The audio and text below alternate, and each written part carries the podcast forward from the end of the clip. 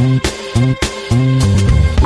day, and thanks so much for joining us out there. We've got an interesting topic, and everyone should listen a little closer to this one right here because you never know if it could be someone you know struggling with this, or maybe it's you. Today, we're talking about ascending to the professional ranks, but you didn't necessarily make it. Here to break it down for us, clinical social worker Jewel Woods with Male Behavioral Health. How you doing today there, Jewel? I'm doing very well. Thank you so much. And yourself? I'm doing well. Thank you for asking. Uh, we're having this conversation because at the tail end of our previous conversation, you brought something up and you sent me some information about professionals but as it pertains to African Americans. And you said that uh, some of the folks out there who are, are trying to help people are seeing more and more professionals these days, especially. Why do you think that is? I, I think there are a number of different uh, reasons for that, and I appreciate the question. But just to go back, the real specific thing that uh, you and I talked about was uh, the reality that the data, and not necessarily me, was just showing that African Americans in particular were not receiving the same sorts of protection uh, when it comes to uh, professional and middle class when it comes to suicide that we uh, think is uh, happening for other classes. And that's actually striking, right? Uh, because the sort of assumption is that the more one makes it, quote unquote, in society, that the better resources, whether it be financial or even social or emotional. And so this thing that we're seeing in the data that African American professionals, particularly African American male professionals, seem to be at a higher risk of suicidality compared to their white counterparts was just something that really uh, didn't make sense sort of intuitively. Uh, at least in terms of you know how we think about uh, suicide and risk stratification. And so it really does beg the question, just to go back to what you were saying about how do we think about what does it mean to, to make it in society, whether or not you're black, white, or, or, or some other sort of race or ethnicity, ethnicity the question becomes what are really the, the challenges of ascending uh, in society and more importantly maintaining in society and so um, the, the issue when it comes to sort of help seeking behaviors in general there is a class bias so one would see you know typically more middle class or upper class people going to see you know a psychiatrist or a therapist so that's not necessarily um, too unusual that just simply has to do with sort of information and resources it doesn't mean, for example, that lower class uh, or working class don't have uh, the same sort of issues or even higher rates. Uh, un- unfortunately, that just means you know there's just more sort of access. But the reality is, it still does beg the question of why do people who have worked very hard to to put themselves in the position that they are and their families in the position they are still struggle with things like anxiety, depression, and trauma. And um, it might not surprise you, for example, that unfortunately this past year, year and a half during the pandemic was really a sort of case study of that.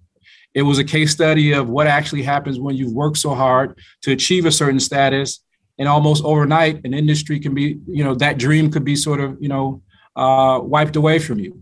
So I got many men, uh, Mr. Wiley, uh, black and white, uh, uh, uh, in fact, a, a large portion of white professionals who were coming in at the very beginning of the pandemic because they were seeing entire industries, um, you know, wiped away. Men that had were senior professionals, for example, in the hotel industry, you know, at, you know, just overnight saw their positions, but also the, the idea of a career. Uh, I had men coming in saying that they were putting in like 100 resumes a day, and they had been in senior level positions for the majority of their adult life. And so this whole question of, uh, you know, uh, loss is one thing. And then for men, if you put into that the reality that so much of their identity is wrapped into their work, they right. didn't have any other sort of uh, other aspects of their identity fall back onto. A lot of stress, a lot of depression, um, you know, and trauma going through that process. So it is a really, really important question. Um, you know, the, you know the uh, the benefits of, of of having you know a high status position in this society. You know, one cannot minimize that. It's nice to have a vacation. It's nice to actually have benefits. Uh, benefits in general, absolutely. Yeah. But what we don't pay attention enough to is what at what cost um, and particularly for minorities and certainly for minority men who often find themselves, if not the, the first, the only, in many settings where they're you know alone, there tends to be a lot of uh, balancing and negotiating of themselves that oftentimes over time comes at a cost. And so that's what I see in private practice: men that are coming in, you know, after they've uh, achieved, achieved a certain level of status. Uh, these are high professionals, doctors, lawyers, judges, and really are sort of asking the question, what you know, of is this worth it? And what have I lost uh, in pursuit of this uh, American dream? And it's a wonderful opportunity to help them sort of clarify, look back, look forward, and, and try to maintain themselves during this process. No doubt that ascension to the top, uh, that flight to the top, if you will, is full of turbulence. And I would imagine, specifically being an African American man, one could even face some gaslighting in his or her own community because people have said, you've done all this. What have you got to worry about? So then there's really no one to turn to, especially if the people surrounding you yeah. don't have the same type of annual salary. Yeah, no, I, I, there's a lot of wisdom in that in that sort of observation, and in in in addition to that, uh, those people who uh, might look at folks uh, as ascending and not necessarily have problems don't really just understand the burdens that those people uh, carry. And so, you know, part of this is speaking within the veil. If you're an African American professional, and I've said this, you know, publicly and privately, it's only your class that really recognizes uh, the amount of uh, negotiation that happens in certain settings because if you're working class or working poor, you're just not in those settings. You just don't have to deal with white colleagues. You don't have to deal with all the things that comes with being a sort of you know white collar elite professional. Game and, uh, recognized uh, game. Yeah, yeah, you you would see uh, that that makes a lot of sense. And I'm just saying that you know um, that is not an unimportant observation, right? And to you know, and I appreciate that language because that language applies to, for example, an urban class idea, right? Not at all to professionals. It doesn't give professionals the sort of uh, respect, uh, and I would say, and, and that's a, and maybe not that word. Uh, what I would say is that, you know, what I see particularly most often in African American male professionals, the average African American male might be, you know, interested in respect, right? Like most males. But African Americans in, uh, in particular are interested in regard because they've worked so hard. And so when they're exposed to these microaggressions or these types of sort of slights about, you know, uh, what their abilities are, it's not just felt as a disrespect for who they are, it's a disrespect for, uh, you know, what they are. And that really for men, uh, you know, who again have worked very, very hard to get what they, you know, nothing's been given to them, you know, be- besides, you know, uh, you know, that sort of illusion. That type of identity that I have earned the type of recognition in addition to respect for my craft, for my skill, for my position, and when people don't, you know, uh, give that, you know, that in and of itself is not, that's not a financial benefit, right? That's a, a stature benefit. That's a status benefit that anyone who puts in that amount of time, puts in an amount of work, sort of, you know, assumes that they might get. And I just give a, a, a maybe a, a, class example. Uh, I think at the beginning, it's been a long time, but in the um, uh, Cornel West's Cornel West book, Race Matters, he mm-hmm. talks about you know just being at the you know uh, at a street in New York, if I have it correct, and he's just you know looking at you know taxi cabs, you know when there were taxi cabs right going by, and seeing them pass him up and then you know go pick up other folk. Now the average African American will you know absolutely understand that as disrespect based upon race, but you're Cornel West. You right? have worked so hard to get you to this. Are point. one of the, just what I was about. You are one of the top intellectuals in the world. And so that added aspect of, you know, not just respect, but regard has to be the type of negotiation and like, you know, a, double burden when it comes to trying to assess how one is seen. Again, just within a racial context. So you're 100% right that there is this negotiation of not just class, race, and gender, but whether it's additive, whether it's interactive, it ends up being a part of the price that you know uh, people pay and at some points, in what we're seeing in the data, it's unfortunately a price that you know some of them are uh, having to pay a, a, huge cost for. I was just about to ask you that. You know, I, I don't know if I had a thought bubble up here or not, because I was going to say you've got individuals who have worked extremely hard, and folks are just not even privy to all the conversations and degradation that yeah. that individual may have endured to get to wherever he or she is. And they're thinking, now that I have gotten to this point, th- these are the pearly gates, only to find out that the pearly gates are just as hellacious as every other existence they've ever known. So, is that leading some folks to say, you know what, if this is all life has to offer? Is that something that has come up in some of these conversations? If this is all that there is out there, then what's the point? I think that ends up being a, uh, the sort of end stage of it. But I think that what you're you're sort of alluding to is, you know, getting to a certain status is one thing, but maintaining it is another. And so what I see is people, and certainly to your point, by the time they come to see me, especially African American men, they are at that point where they just are done.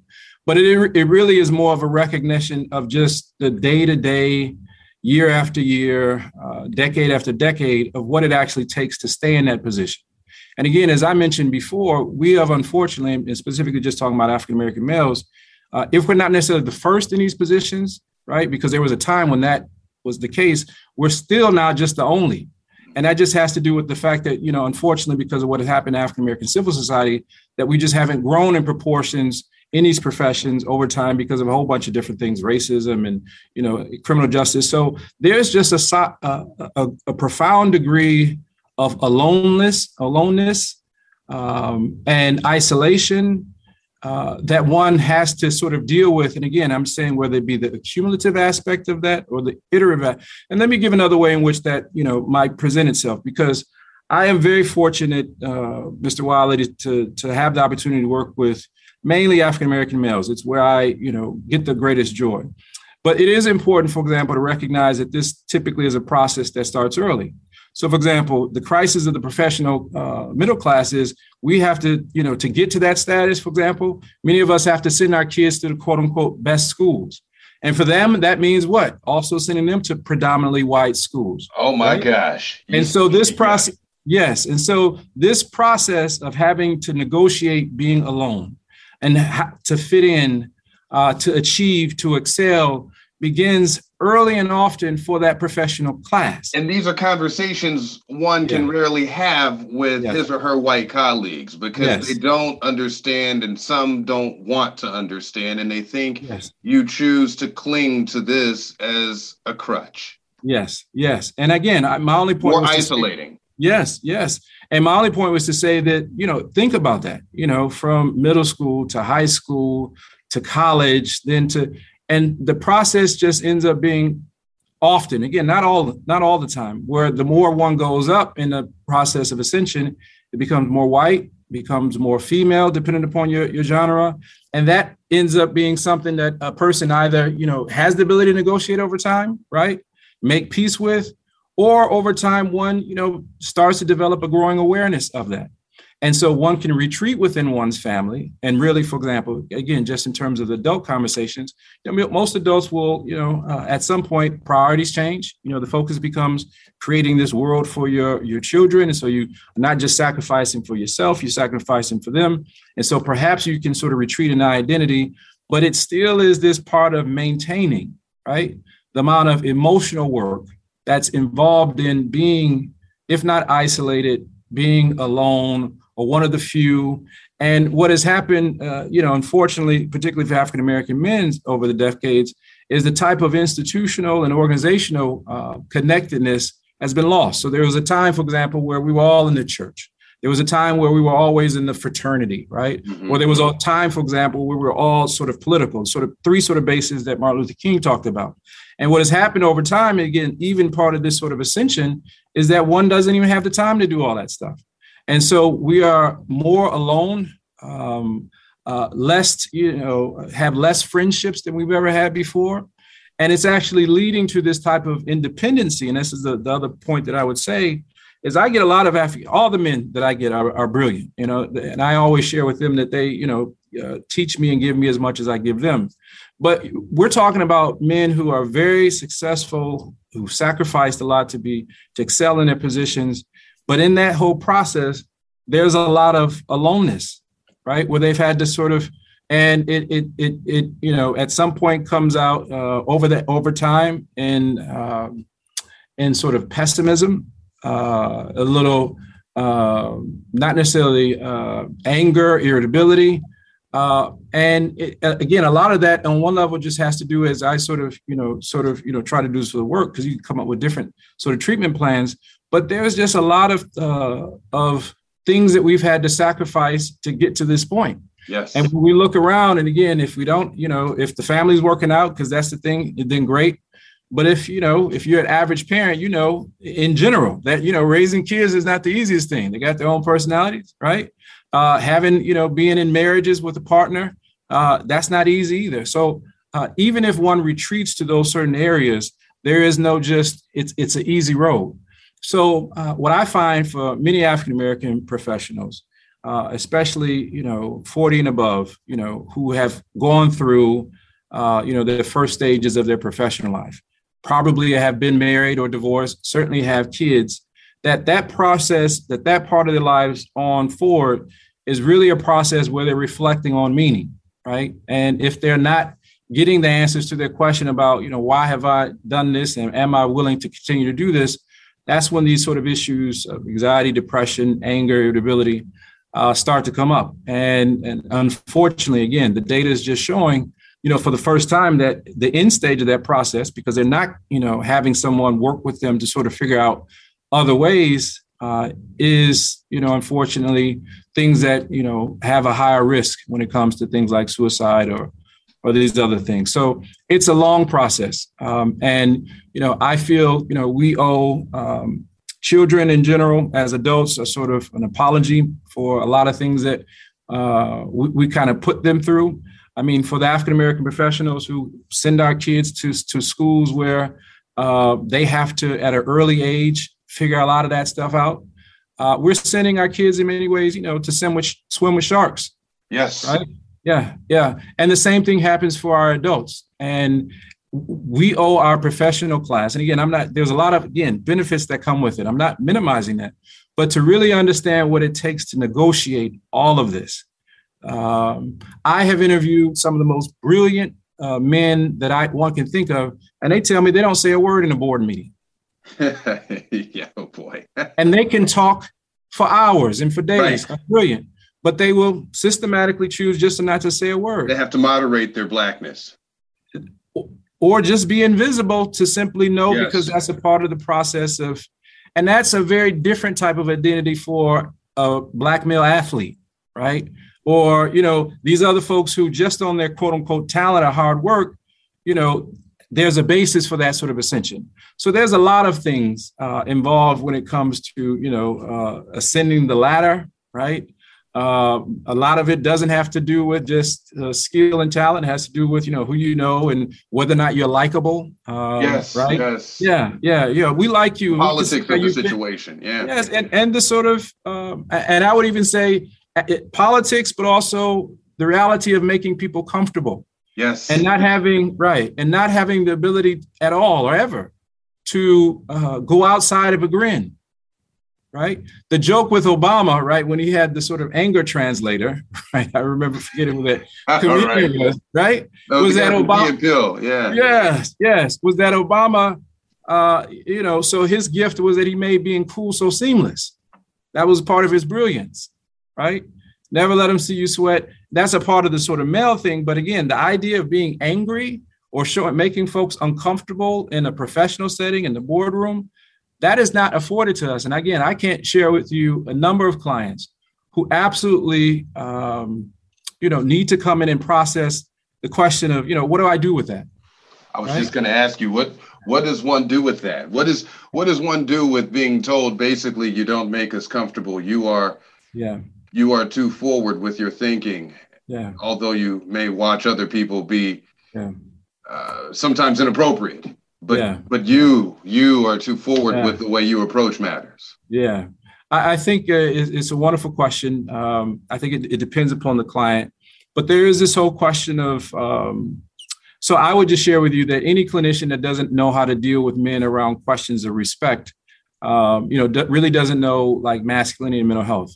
And i don't mean respect in some sort of distant way. I mean specifically when it comes to the whole question of boundaries and injury so, for example, as a just talking about males, the issue of respect, you know, on the street, it's you know, is, is this whole issue of you know, uh, what is it about uh, my identity that if someone crosses a certain boundary, that you know, everything's you know, off limits, and this whole question of uh, being authentic and you know not necessarily you know uh, having the voice uh, to uh, to be authentic is a question that you know uh, sometimes again as males and even as male adults you know men haven't had the opportunity to sort of process and to figure out you know negotiate itself you know whether or not you're doing it for the short term for the long term as a part of your politics and figuring out what sort of boundaries make the most sense for them right? The reality is for example we do have historical examples. So whether it be you know jackie robinson we think of all the sort of insults and stuff that you know folks had to go through. That we can sort of analytically say you know that makes sense. The question is do you want to be like that? And Jackie some people, died at a young age. Right. And i'm just saying so often again going back to this process uh we don't give our, our, our males that choice because we put them in this thing and at some point, it really just to go back to like what I have to do and what there's an opportunity is to really allow them to make the choice. Do you want to, do you still want to be that child who has been the person who has been forced to negotiate this off and on? Of course, on a certain level, the answer is like yes and no, because I want to keep these sort of benefits. But how do I do it in a way uh, where I'm just more authentic to myself? And then you come up with ways to figure that out. You come up with ways, honestly, for example, to be protected and heard in other ways, right? Uh, but at the end of the day, it's a question about what actually is your own standards. What are you con- what do you consider to be your best self? And how can we develop a sort of plan for you to figure that out? And and and, and while that might not be a direct answer to your question, it really is the first time that anybody's had given them the opportunity to figure that out. And that's the point, right? To articulate that, to recognize that it is not just uh, them, that it's legions. I mean, that would it say par for the course? That this whole reality uh, that you're experiencing is not something that is created by you, uh, is going in by you. Now, for example, you might have an opportunity to think about it differently when it comes to your own children, and or just to figure out other ways to make sure that you're supported, protected, and loved, and your dignity is maintained in other ways. Because again, too often, um, that's the only way in which you know men sort of get that. So it, it varies, but it, it, centers around that, you know, that fundamental acknowledgement, uh, recognition, and then allowing for a process to figure out what that man wants to do for his life. Yeah, I was going to ask you some some suggestions, and you hit the nail right on the head there. I think also uh, people uh, a two part question as we we come to a close here. People may not understand what a microaggression is, and if they don't, maybe we need to put it into context for them. And then the constant exposure to microaggressions because now as people navigate their way through these diversity equity and inclusion courses and they get a certificate some might think that even though they may not look like you or i they are now an expert in this this whole realm of matters. But actually they're perpetuating the problem. And they're making it worse because now they think they have license to say and do what they want to say and do. And that's not accurate. And that makes it worse for people who feel isolated and having these conversations with people. Yeah. No, it's a wonderful observation. And, what we would hope for example is that uh, at a minimum this diversity equity inclusion motto means for example more representation right so that people are not feeling alone but no, it's a wonderful question, you know, that maybe sort of shades into the idea of, you know, allies and what does it mean to be an authentic ally. But I think what you're, you, the, the, the sort of wisdom behind uh, your question is like perhaps we're in this sort of world now where the idea of microaggressions might become a little bit lesser because we think that you know people are becoming more sensitive to the topic and that might not be the case. So you know what i would just you know just do in in that context and what is a microaggression? And that's what i would say double down on what that concept means. So du- microaggression you know refers to the uh, the subjective experiences that minorities feel um, based upon uh, continuous sort of uh, examples of recognition or non-recognition based upon race. And so it is particularly sort of felt in you know things said things done um, interactions uh, that are of course not the most overt way of you know white people wearing uh, ku klux klan masks but the sort of insults to dignity and to one's uh, sort of um, skill and, and stature based upon these sort of uh, racialized notions of, well, you didn't earn it, or it might be affirmative action, and or things that they would say that just are culturally sort of inappropriate. And so these are the types of, uh, and, and more importantly, it really does refer, the term microaggressions is to the culture and the world in which um, minorities, particularly African Americans, have to exist around whites who really don't understand or just don't uh, have any interest in understanding what it means to you know deal with white supremacy uh, across the board. And it's this constant negotiation uh, that you know African Americans, in particular, minorities in general, have to deal with their white colleagues, uh, where they are defending themselves, whether it be you know def, you know having to speak for every black person, all the constant you know issues that African Americans are put in, um, partly because their their white colleagues, you know, again either are unintentionally racist, you know, and this this sort of implicit bias has also gotten a lot of uh, of attention too, because there's as much explicit bias as well.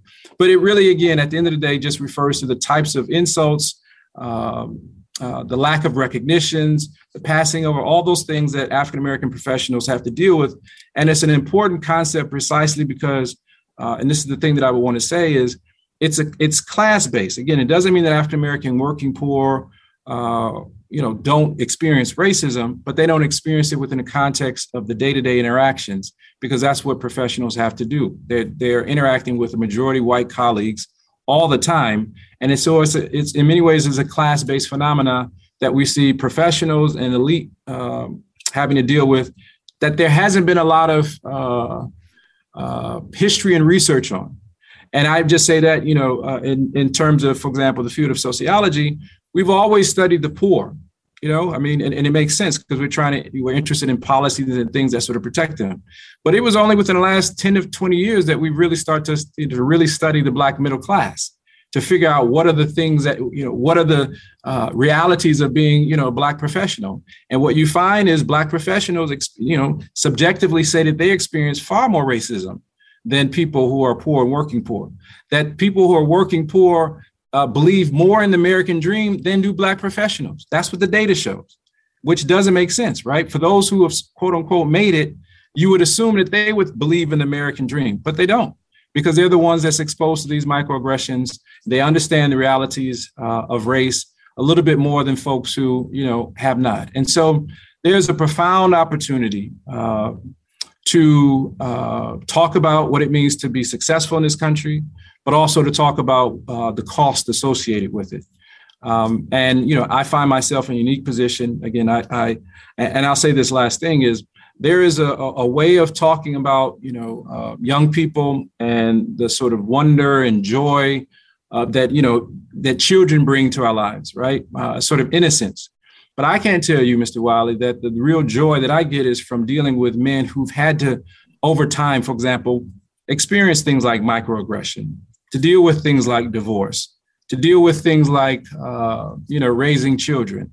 Those are only things that happen throughout the life course. Children don't have that, right? And so for me, that's the uh, the real opportunity, the sort of abandonment, and where I feel that there's a, a profound uh, apology that we owe uh, men in general, African American men in particular, who are professionals, because nobody's really uh, created a space for them to just say, "This is what you're going through." right? And there's going to be a real profound cost, not just you know uh, when it comes to you know uh, these financials, but emotional, social, and otherwise to your ascension. That you're going to be more isolated, that you're going to be more alone, that you won't be you know uh, as heard as you thought as you think that you are. And if you're cool with that, great. But if you start off the process with that, you know, a, a lot of people might not check that box, right? And so we just again have to, you know, uh, again as a clinician, uh, really be sensitive to that. Um, and my my my work centers around making sure that it's a message, right, that's heard early and often. Um, that you know, Black Lives Matter, uh, and there's a real class basis to some of the struggles that you know our people suffer from. Um, yeah. Thank you so much for that. And for all the folks out there listening right now, I would say to you, and I'm sure Mr. Woods, you would agree, find yourself someone who will not tire of hearing your your plight. Find that therapist who is willing to listen to you, hear you out, help you out. That's the piece. Because we don't want you to go the direction that would mean we would never see or hear from you again because this problem is real and and and I can't thank you enough for your time there Mr. Woods uh, for all the help with male behavioral health as these conversations really shine a light on some important topics. And to all of you out there, thank you so much for listening. And until next time, please take care of yourself and have a good one.